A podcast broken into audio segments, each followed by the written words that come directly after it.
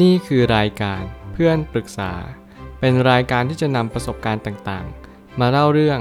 ร้อยเรียงเรื่องราว ให้เกิดประโยชน์แก่ผู้ฟังครับ สวัสดีครับผมแอดมินเพจเพื่อนปรึกษาครับ วันนี้ผมอยากจะมาชวนคุยเรื่อง ความหลงไหลเป็นเพียงแค่ตัวจุดชนวนของความยอดเยี่ยมเท่านั้นข้อความทวิตจากไซมอนไซเน็กได้เขียนข้อความไว้ว่า ความหลงไหลเป็นเพียงแค่ตัวจุดชนวน เมื่อเราเริ่มต้นออกตามหาสิ่งที่ยอดเยี่ยมในตนเอง ถ้าเกิดสมมติเรามอง อนาคตการเป็นเหมือนกับดินแดนที่มหัศจรรย์แห่งหนึ่ง เรานั้นจะไปตามหาสิ่งใดในดินแดนนี้ มีผู้คนมากมายที่กำลังหาความสุข หาความสำเร็จ แล้วก็หาเงินหาทอง กันดาดดื่นกันเต็มไปหมด แต่เรารู้กันหรือเปล่าว่าสิ่งที่เราควรจะหาที่สุดคืออะไร บางก็บอกว่าความหลงไหลนำมาซึ่งความสำเร็จ บางก็บอกว่า วันนี้ถ้าฉันตั้งใจปรารถนา สิ่งใดแล้วฉันต้องได้สิ่งนั้น รวมไปถึงบางคนก็คิดไปว่า ไม่เป็นไรฉันนั่งรออยู่เฉยๆนี่แหละ รอให้ทุกอย่างมันประเดประดังมาที่ตัวเรา สิ่งเหล่านี้เป็นสิ่งที่ผมอยากจะบอกว่าเราต้องสอบทานความคิดของตัวเองก่อน อย่าเพิ่งปักใจเชื่อว่าสิ่งที่เราคิดทั้งหมด เป็นสิ่งที่ถูกต้องทั้งหมด ผมใช้ทักษะนี้มาตลอดในทั้งชีวิตของผมที่ผมเกิดมา นั่นคือสอบทานความคิดของตัวเองตลอดเวลา เอาความคิดตัวเองนั้นไปสอบกับคนอื่นๆ ไม่ว่าจะเป็นคนที่เป็นผู้รู้ ผู้ที่มีความสามารถและมีทักษะต่างๆ รวมไปถึงผู้ที่ไม่รู้อะไรเลย เราจึงจะเห็นความแตกต่าง เราจึงจะเห็นโมเมนตัมของชีวิตว่า การที่เรามีแรงโน้มถ่วงใดแรงโน้มถ่วงหนึ่ง ที่มันเหวี่ยงเรามา เราก็ย่อมตระหนักรู้ว่าบางสิ่งบางอย่างมันถูกหรือผิดอย่างไร เวียนดูในชุดเข้าไว้ ชีวิตไม่มีถูกหรือผิด มันเหวี่ยงว่าเราทำสิ่งนี้เราได้สิ่งนี้ เราทำสิ่งนั้นเราก็ย่อมได้สิ่งนั้น นี่คือหลักเหตุและผลและหลักตามความเป็นจริง จงตระหนักรู้และตกผลึกให้ได้ว่า ชีวิตนั้นคืออะไร และเราจะเข้าใจชีวิตอย่างสิ่งที่มันควรจะเป็น ผมไปตั้งคำถามขึ้นมาว่า หากว่าความหลงไหลเป็นเพียงจุดเริ่มต้นมีอาจใช่จุดจบของชีวิต เราจึงต้องออกตามหาความหมายของชีวิต ถ้าเกิดสมมติว่าการตามหาความหมายชีวิต เราต้องประกอบไปด้วยอะไรบ้าง ผมกล้าพูดเลยนะว่า คุณต้องประกอบไปด้วยความตั้งใจมั่นแน่นอนความหลงไหลเนี่ยมันเป็นแค่ตัวจุดชนวนจริง ๆ มันเป็นเหมือนกับจุดเริ่มต้นแต่มันไม่เชิง มันกลายเป็นว่า มันเป็นเพียงแค่เหมือนกับไม้ขีดไฟที่ทำให้ เรานั้นขับเคลื่อนไปข้างหน้าแค่นั้นเอง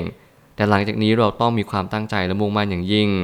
ความอดทน ความเพียรพยายาม อุตสาหะมุมานะ สิ่งเหล่านี้หลอมรวมเป็นหนึ่งเดียวกัน ถ้าเกิดสมมติพลังขับเคลื่อนเป็นเหมือนรถยนต์ จริงๆ แล้วชีวิตที่จะขับเคลื่อนไม่ได้ก็คือเครื่องยนต์ ไม่ใช่โครงรถยนต์หรือว่าตัวพวงมาลัยซะด้วยซ้ำจริงๆ แล้วเราเปรียบเทียบในสิ่งที่เราควรเปรียบเทียบเราจะเห็นภาพว่า มนุษย์เราทุกคนเนี่ยพยายามที่จะ หาเชื้อเพลิงหรือน้ำมันเนี่ยเติมเข้าไปตลอด เราคิดว่า passion คือเชื้อเพลิง แต่จริงๆ แล้วเชื้อเพลิงคือกำลังใจ fuel ที่เราจะเติมเข้าไปเนี่ยมันเป็นสิ่งที่เรียกว่าวิลพาวเวอร์มากกว่า มันเป็นความตั้งใจมั่นมันเป็นพลังใจที่เรามี ถ้าเราไม่มีกำลังใจในการใช้ชีวิต เราจะไม่มีเชื้อเพลิงในการเติม ให้รถนี้ขับเคลื่อนไปได้เลย เราจึงต้องหาเชื้อเพลิงให้ถูกวิธี นั่นแหละคือคำตอบ มีผู้คนมากมายคิดว่าความหลงไหลคือทุกสิ่งทุกอย่าง แต่ความสุขมักจะมาหลังความทุกข์เสมอ ถ้าเกิดสมมติเรามองให้ดีๆ นั่นก็คือ อะไรคือสิ่งที่เราเข้าใจตระหนักรู้ว่านี่คือความเป็นจริงของสิ่งที่มันควรจะเป็น นั่นก็คือความหลงไหลไม่ใช่ทุกสิ่งทุกอย่าง แต่ถ้าเกิดสมมติเรานำบางสิ่งบางอย่าง ที่เราไม่เคยพบเจอแล้วเราก็นึกตึกเอา ว่าการที่เรามีความหลงไหลเนี่ยคือทุกสิ่งทุกอย่างบนโลกใบนี้ คนที่เขาจะทำอะไรเนี่ยเขาต้องมีความสุขที่จะทำมัน ถ้าเราไม่มีความสุขปุ๊บเราตัดมันทิ้งเลย สิ่งนี้เป็นความเข้าใจผิดอย่างยิ่ง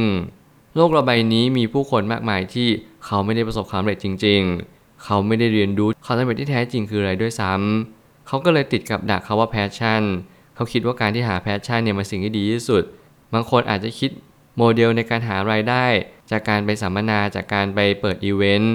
แต่แล้วเขาก็พยายามหารายได้ โดยมิชอบทำอย่างเช่น เขาพยายามคิดค่าอีเวนต์แบบแพงหูฉี่ เขาพยายามที่จะ กอบโกยทุกสิ่งทุกอย่างอย่างที่เขาควรที่จะทำแต่แล้วผลสุดท้ายแล้วมันไม่ได้เป็นสิ่งที่มันคาดคิดเอาไว้เลย มันเหมือนกับว่าทุกคนเนี่ยที่เขาเป็นโค้ชที่เขาเป็นคนที่มีความสามารถมากมาย เขาพยายามจะดึงเงินเราไป แล้วก็มักจะลงเอยด้วยเขามีฐานะที่ร่ำรวยมากขึ้น แต่จริงๆถ้าเกิดสมมติเรามานั่งมองดูดีๆ นั่นคือการแสดงทั้งหมดนั่นคือ สิ่งที่เขานั้นรู้เพียงแค่หยิบมือเดียว แต่เขาไม่สามารถที่จะนำความรู้นี้ไปต่อยอดได้ เขาก็จึงมาบอกผู้คนเขาก็จึงมาเปิดการสัมมนา ผมพยายามสังเกตผู้คนมากมาย แล้วผมก็ได้เรียนรู้ว่าบางครั้งเนี่ยเราต้องรู้จริง และคนรู้จริงส่วนใหญ่เขาไม่ได้หารายได้ทางนี้เป็นทางหลัก แต่เขาพยายามอยากจะแชร์อยากจะแบ่งปัน เขาจึงไม่ได้คิดรายได้จากการไปสัมมนาเนี่ยสูงจนเกินความเป็นจริง หรือสูงเกินกว่าค่าเฉลี่ยรายได้ในสิ่งที่เราควรจะมี เพราะนี่คือความเป็นจริงว่าเราต้องช่วยเหลือในการช่วยเหลือมีเจตนาเดียวกัน ให้เริ่มตั้งต้นคำถามว่า เราจะมีความหมายชีวิตโดยจากอะไรบ้าง เช่น คุณค่า คุณธรรม หรือว่าคุณสมบัติใด ๆ ก็ตาม เมื่อเรามีคุณธรรมหรือคุณค่าในชีวิตประจำวัน นั่นจึงเป็นตัวเน้นย้ำว่า มันสำคัญยิ่งกว่าความหลงไหลหรือเปล่า ถ้าเกิดสมมุติเราเดินท่ามกลาง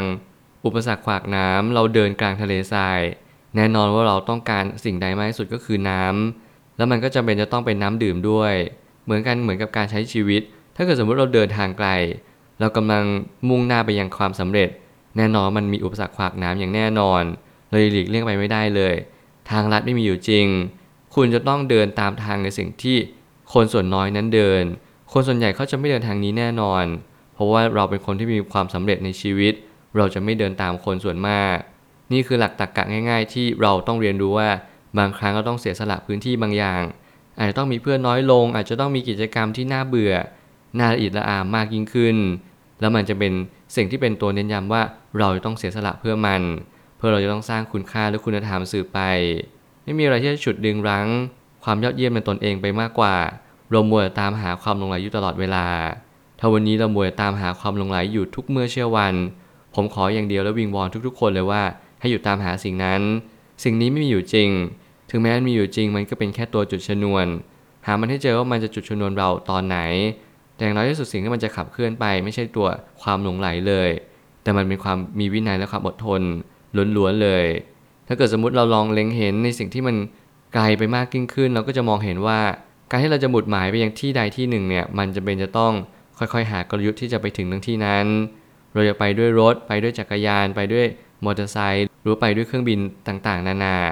สิ่งนี้เป็นสิ่งที่เน้นย้ำว่าเราจะต้องหากลยุทธ์ที่พอเหมาะพอควรกับชีวิตของเรา เรามีทรัพยากรแค่ไหน เรามีกำลังเพียงใด ประเมินที่ตัวเองก่อน รู้จักตัวเอง รู้จักเป้าหมายปลายทาง และความสำเร็จว่ามันสามารถจะเป็นไปได้ไหม ถ้ามันพอเป็นไปได้เรามีเวลาเรามีแรง และพอมีกำลังทรัพย์ ให้เราเริ่มต้นทำเลยลุยเลยอย่ารอช้าหรือรีรอสิ่งใด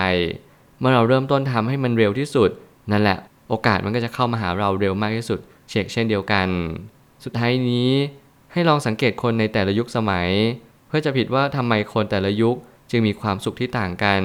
ผมพยายามหาข้อสังเกตและผมพยายามจับผิดในทุกๆ ยุคทุกสมัย ผมก็ได้เล็งเห็นว่าที่จริงแล้วคนสมัยก่อนเขาก็จะมีความทุกข์เหมือนกันไม่ใช่ไม่มีเลย แต่เขาก็มีความสุขที่ยืนยาวกว่า เพียงเพราะว่าเขาจะอดทน เมื่อไหร่ก็ตามมันอดทนอย่างถูกวิธี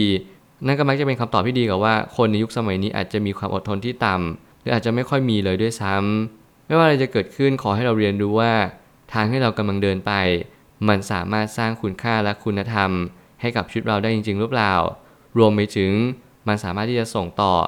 ประโยชน์และสิ่งดีๆ ให้กับผู้คนได้ไหม นี่เป็นคำถามที่เน้นย้ำทั้งตัวเองและคนอื่น เพื่อให้มันเป็นตัวจุดยืนว่าโอเค ฉันจะทำแบบนี้ต่อไป ฉันเชื่อมั่นว่าสิ่งที่ฉันทำมันสามารถจะแก้ไขปัญหาให้กับคนอื่นได้ในระยะยาว สิ่งนี้เป็นตัวที่ชี้ชัดว่าเราจะต้องทำมันต่อไป อดทน ช่างคำว่าหลงไหลไป และ